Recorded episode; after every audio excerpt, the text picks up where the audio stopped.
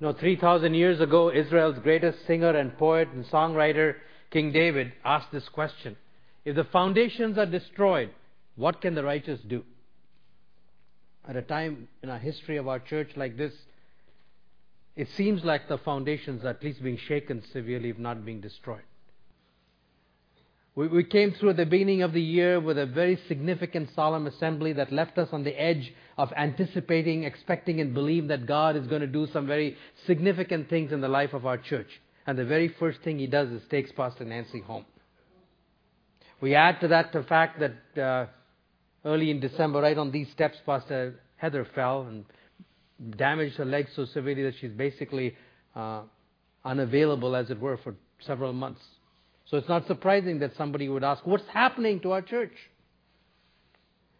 And then you add to that the fact of this horrible disaster in Haiti that also strikes very close to home. Because as some of you may not know, Pastor Stevens is Haitian. And on Thursday, as he and I were meeting for our regular one-on-one meeting, he got a phone call that his mother had lost 12 of her cousins. And that was then.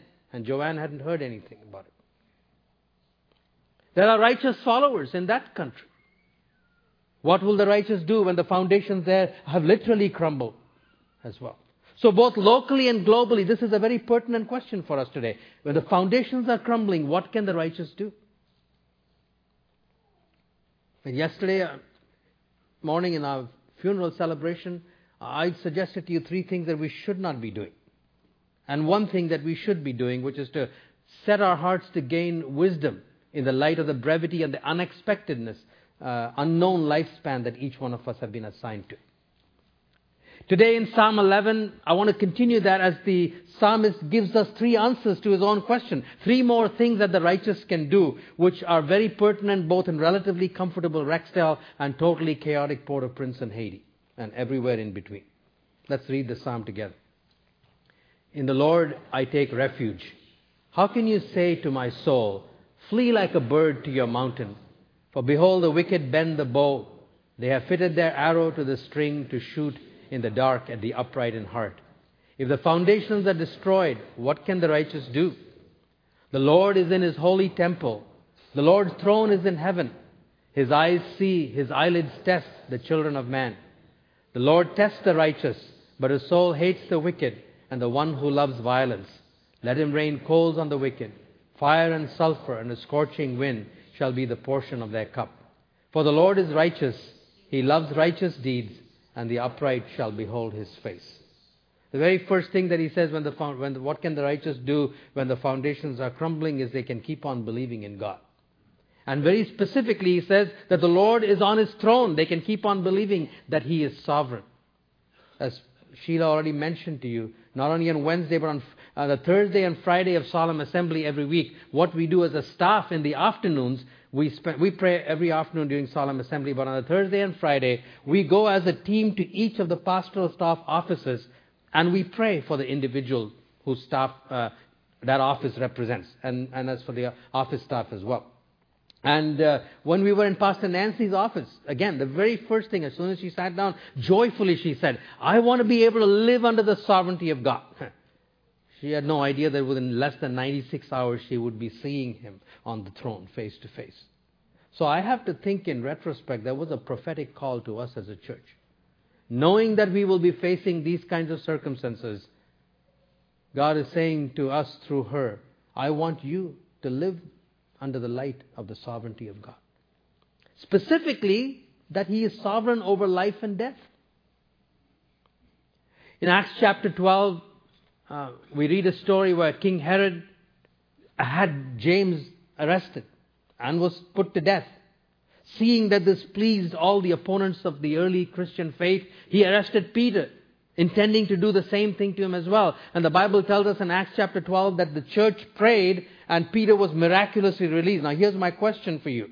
When you read that, do you ever pause to think why James was not released? Don't you think the church didn't pray when James was put in jail? I bet you they did. So how come he wasn't released? How come Peter was? Sometimes the superficial answer to this, well, I guess they must not have had enough faith. We hear that so often. Well, actually, I'm sure the opposite must be true. If you prayed for James and he wasn't released, are you going to pray with more faith that Peter would be? I don't know. If I were you, I'd pray with much more hesitancy and less faith, because we prayed and James wasn't delivered, God.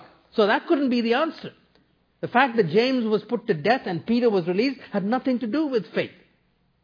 It had to do with the fact that God is sovereign when it comes to life and death. In Hebrews chapter 11, in that great faith chapter, it becomes even more specific and inescapable.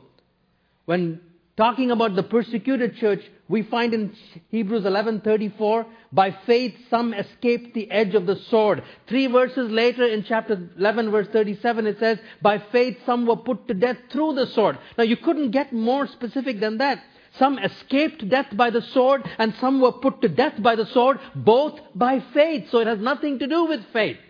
It has to do with the sovereign dispensations of God as to who lives and who doesn't live. Here's another story from Acts chapter 23. When 40 Jewish leaders decided they were going to fast and pray and not eat or drink until they had killed the Apostle Paul. And so they went to the Sanhedrin and said, just make some pretext of needing to ask him some more questions, so the Romans will let him come to you, and we will lay an ambush and we will kill him. Well, of course, some of you know the story. Paul's nephew, young fellow, overheard that story, went to the centurion, and he got a guard of 473 people. So much for the 40 that wanted to try and kill him. This is all God. Paul had no control over any of those events. Exactly the same thing is true in Pastor Nancy's life. On the Tuesday morning, after I picked up Duncan and Peter from the subway station, early in the morning, driving home, Peter was sharing about what the cardiologist had told him. And after giving him a lot of details, basically, to cut through a lot of medical details, it was a 1 in 50 chance that the things that happened to Pastor Nancy. So who determines that somebody goes down the 1 in 50 route and someone goes down the 49 out of 50 route? Most of us would like to have the 49. That sounds like pretty good odds, right? But this has nothing to do with odds. There's no such thing as odds when it comes to God. God determines the outcome in every single case. My brother-in-law Ramesh was a medical doctor. We used to do a lot of work in the trauma units earlier on in his training. And he said, some of the people would come in and I wouldn't give them a chance to live and they'd survive. Others would come in and we think it was an open and shut case, no problem, they'll be out in a couple of days, and they never left. God is absolutely sovereign when it comes to matters of life and death. And the righteous in times like this can keep on believing that. They can also believe that he is righteous. The psalmist asserts, the Lord is righteous. In times like this, there's a real temptation for us to charge God with error, and if not error, at least indifference. Twice in the book of Job, in the opening chapters, we are specifically told, in all this, Job did not sin with his mouth in charging God with error. Even when his wife came to him and said, you foolish man, you're still holding on to your integrity, curse God and die. And Job wouldn't. Now, I haven't heard anybody struggle with that.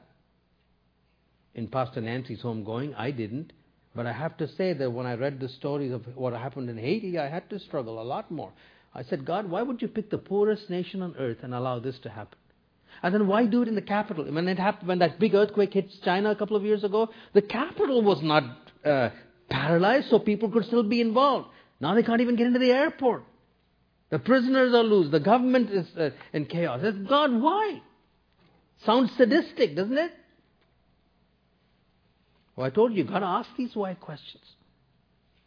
So there's a real temptation, a real danger to charge God, at least with indifference to human suffering, if not to error, or arbitrariness. So it's not enough to believe that he's sovereign. We have to believe he's also righteous.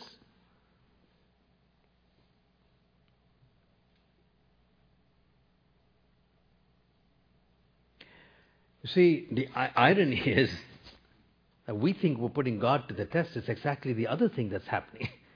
What does the psalmist say? That the Lord is examining the righteous. We think we're putting God to a test tube and making decisions about him. It's the other thing. It's the other way around. In times like this, he's putting the righteous to the test.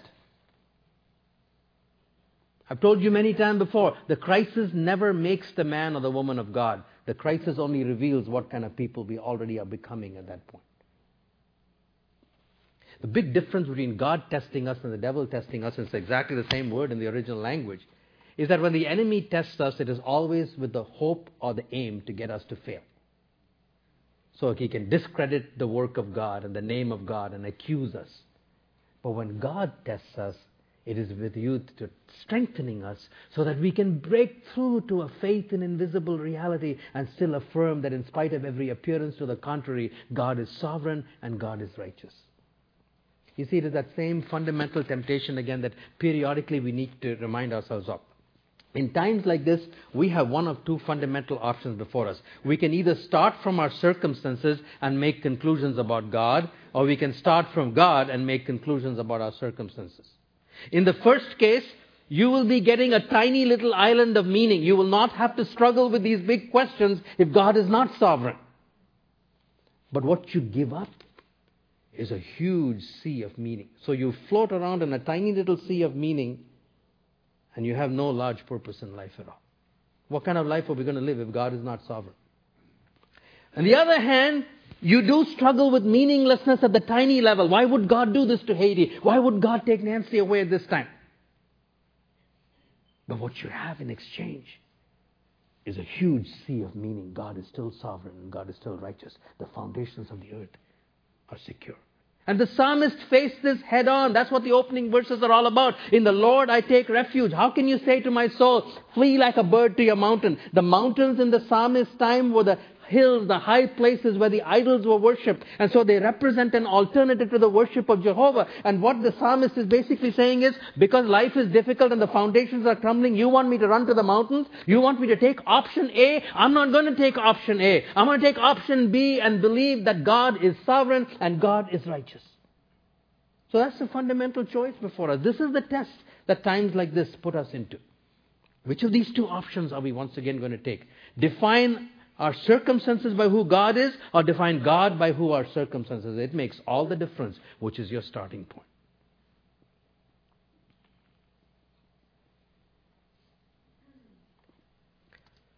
So the righteous can keep on believing in God, that He's sovereign, that He's righteous. They can also keep on seeking God, because the psalmist said, the Lord is in His holy temple.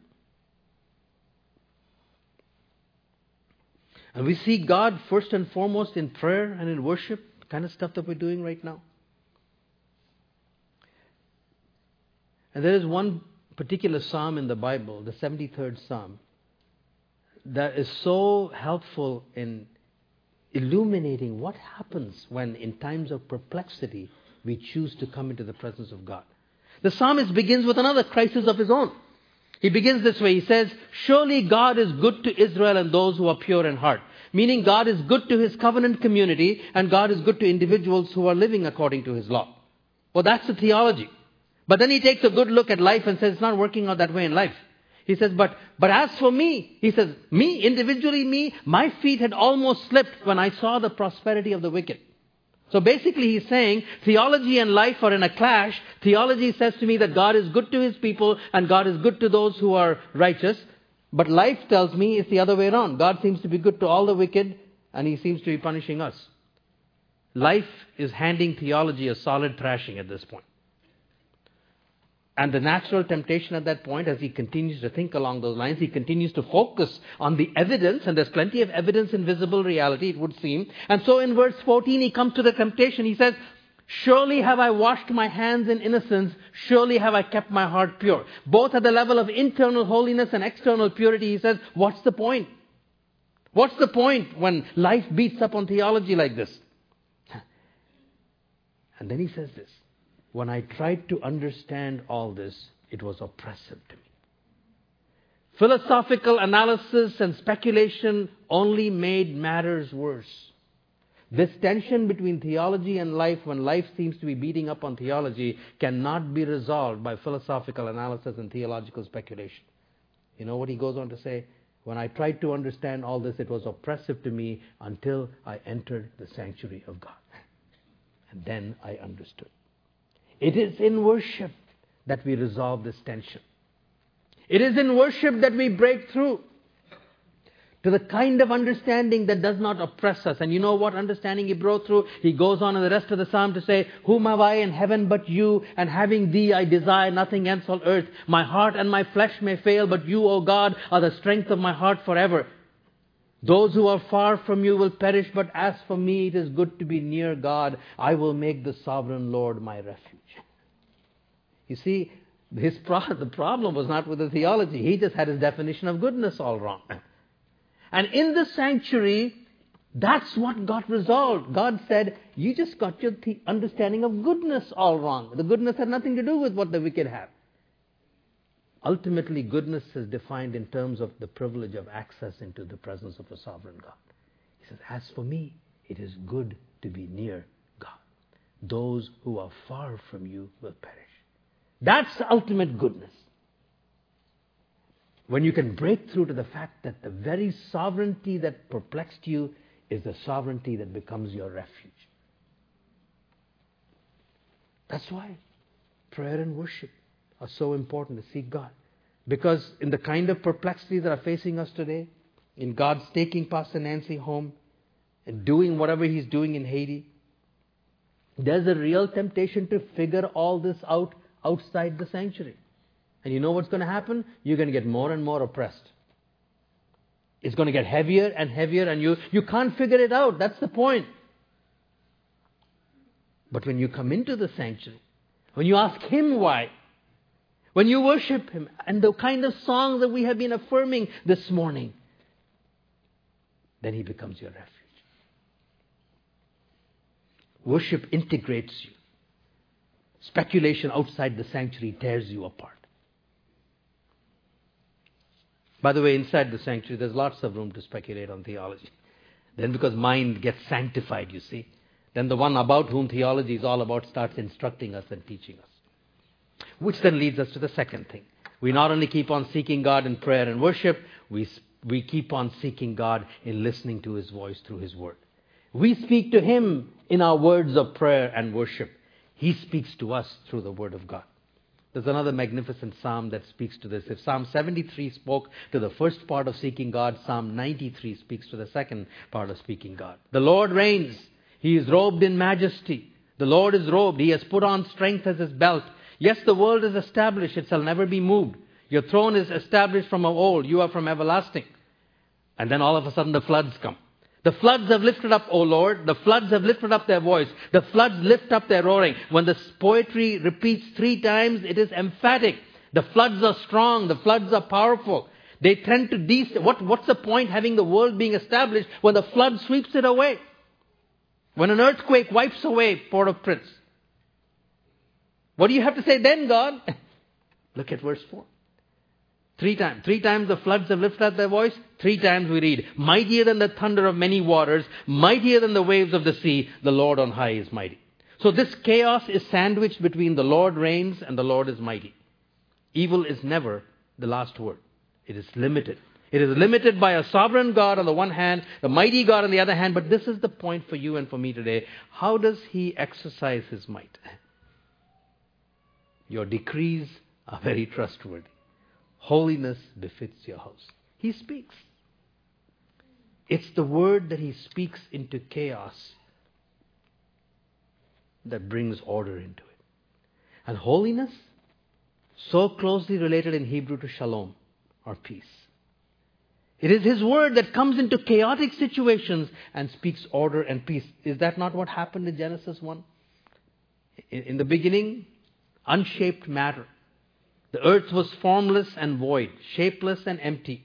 And then God begins to speak His word. He doesn't have to just get up and flex His muscles. He just speaks. And slowly the shapeless gets shaped. The empty gets filled. And the Hebrew word bara, which means to radical newness, is only used in the Bible, Old Testament, with God as its subject. Man is never the subject of the verb to create radically new things. And yet when we started our study on Isaiah, you remember, I told you that bara and God as creator is used more often in Isaiah than even in Genesis. Because in Isaiah this time it was the people of God that were shapeless and empty. The temple had been destroyed by Nebuchadnezzar. The land had been razed to the ground. Israel had been sent into captivity to Babylon. No more king anymore. No prospect of ever going back to the land. Hope gone, covenant gone, shapeless and empty.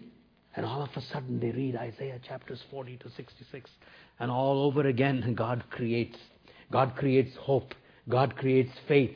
And a redeemed community, the remnant of God. And we'll learn about that as we pick up our studies in Isaiah again. Come back to the land eventually. And so it is today. And so we come in perplexing times into the presence of God, seeking God in prayer and worship, but also saying, God, speak. The floods have lifted up their voice. Speak to me now. Speak your ordering word. Speak shalom into my heart. And he does. Let me give you some illustrations.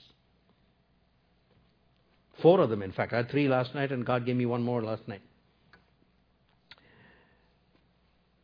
Many of you know that one of the gifts God has given to Sham is as an intercessor. Well, on Monday when she heard about Pastor Nancy's life-threatening situation, she went to prayer.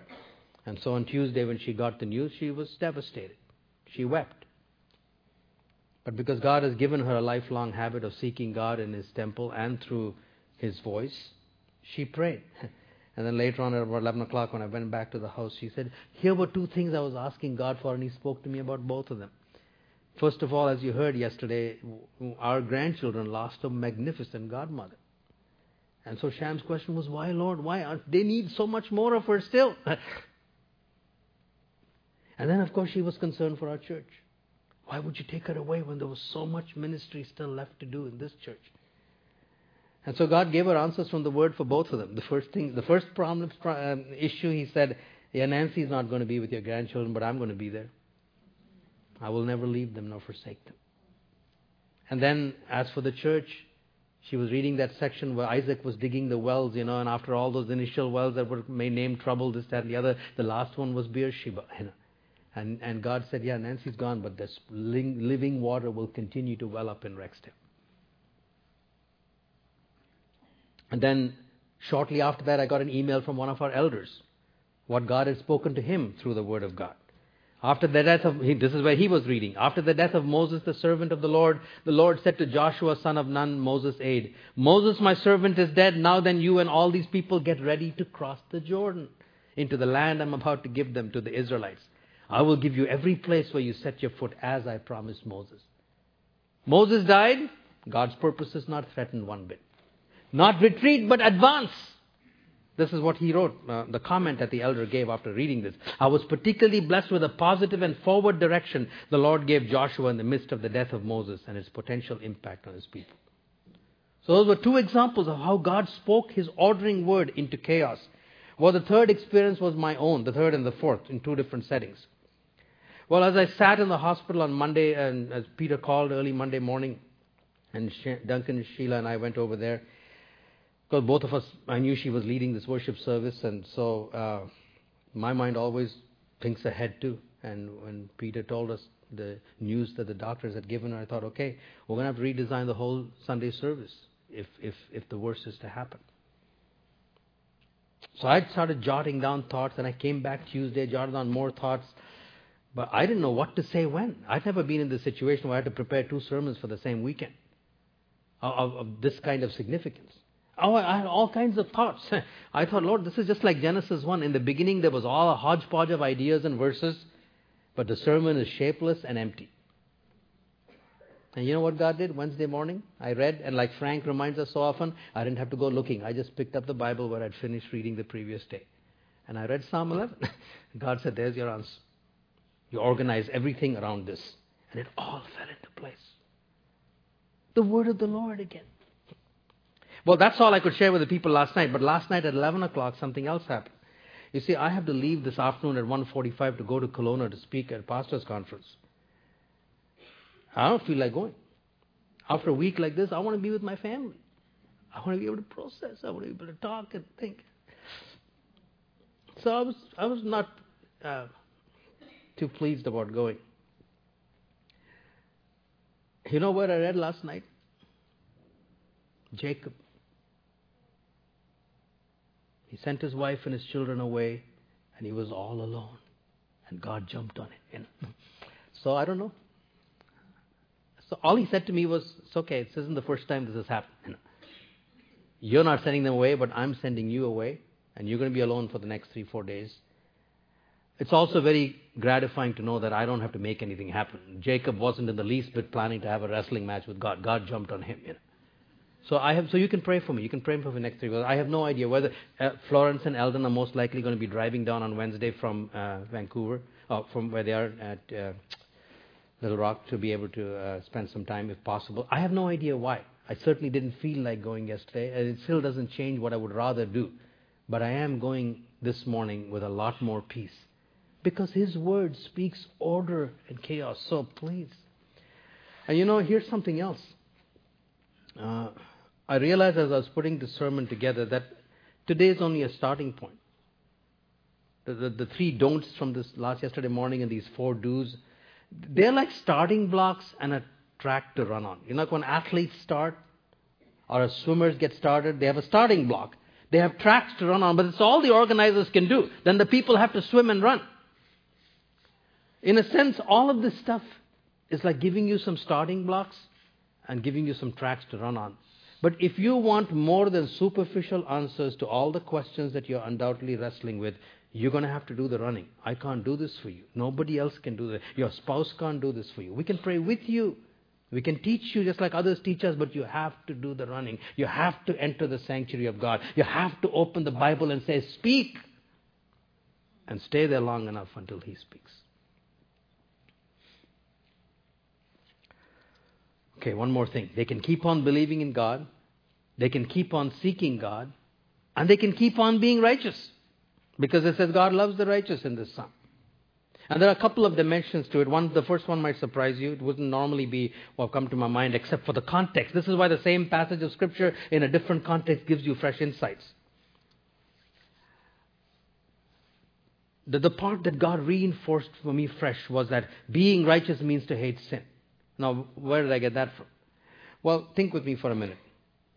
The foundations that are crumbling for us or shaking is because of death.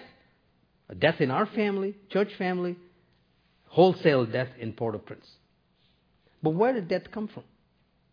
The Bible tells us that death came into this world because of sin.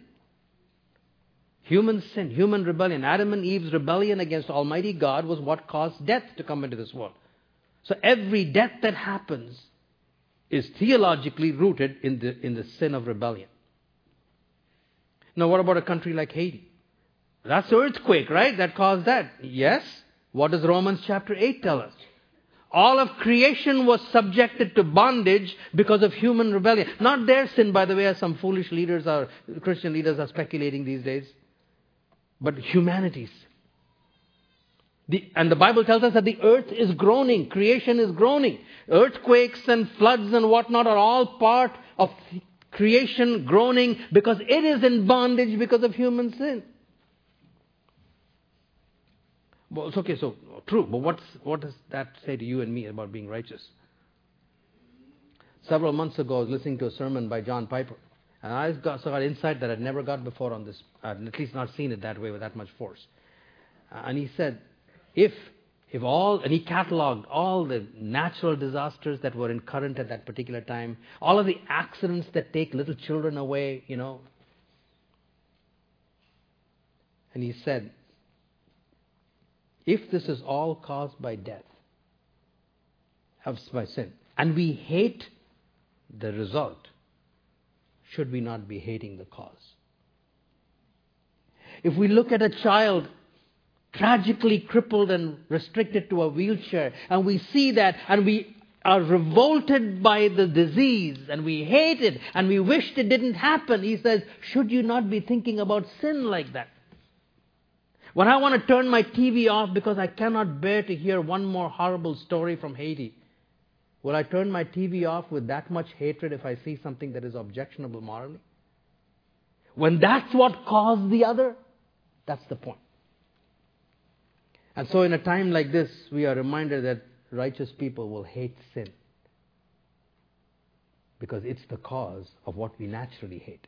And Piper talked about how once in a prayer meeting in his church, a mother came to that prayer meeting and she had in a wheelchair next to her sadly crippled child. He didn't mention the disease. And he said, I knew I was getting through to my congregation when I heard this mother pray, Lord, help me hate my sin the way I hate that disease and what it is doing to my child. You get the point? That's when it landed in my heart. That's the negative side of it. The positive side of it is we live a devoted life.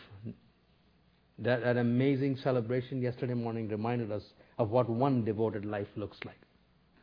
And so the righteous can keep on living a devoted life, which means we'll be done with sloppiness. Nancy did nothing with sloppiness, and we heard that yesterday. She was thorough and committed in everything she did.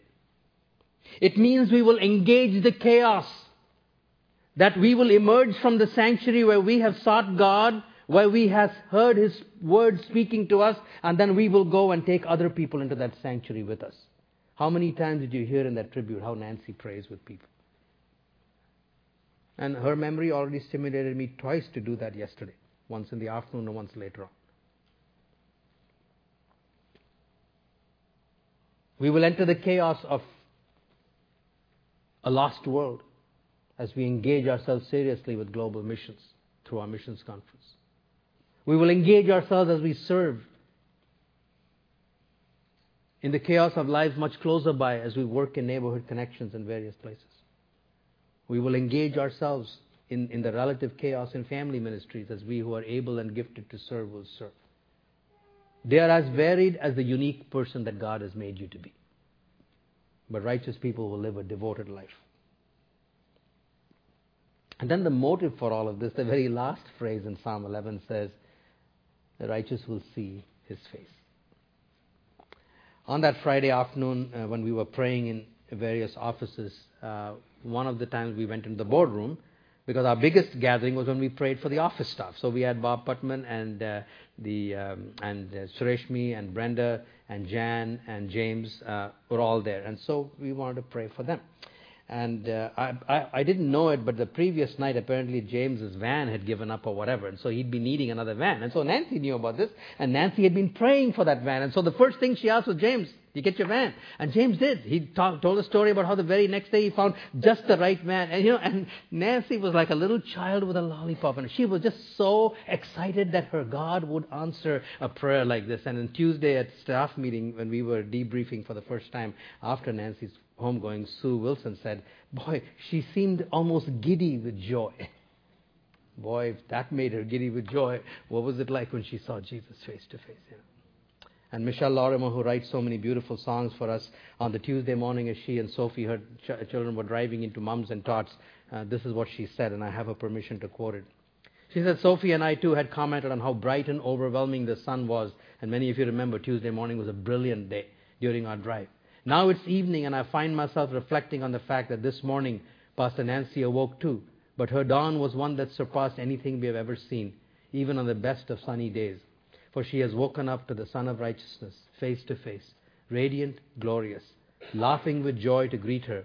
And how great a morning this would have been for her. I can't help but feel a sliver of the joy she must be feeling even now. The righteous shall see her face. And then a day later, Jeanette Nowers, who worked so closely with Nancy, sent me an assurance of prayer for us. And by the way, thank you so many of you. Over and over again, you've said you prayed for us. And I thought, Lord, this is an ironical slip. Normally, we pray for you. This whole week, you prayed for us. Thank you so much for that. And Jeanette's email with that. And then she quoted the words of a well-known hymn that just picks up the refrain from here.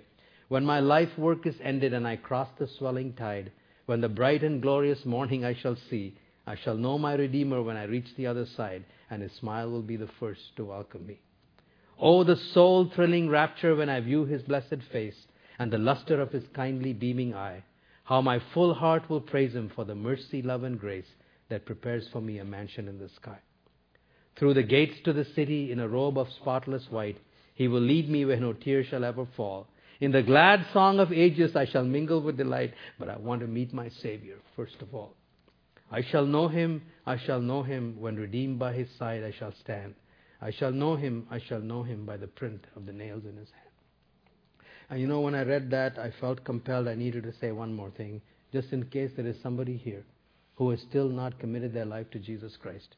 It is only because of the print of the nails in His hand that His face will be a wonderful sight. Apart from that, it will be a terrifying sight. And you will run and flee like the people in Revelation who begged for the rocks to fall on them to hide them from the wrath of the Lamb. So do not wait, because you do not know when you will stand face to face with it. So, when the foundations are crumbling, what can the righteous do? They can keep on believing in God, that He is sovereign and He is righteous. They can keep on seeking God in prayer and worship and in listening to His voice through His word. And they can keep on being righteous. They can hate sin and they can live a devoted life, because one day they will see Him face to face.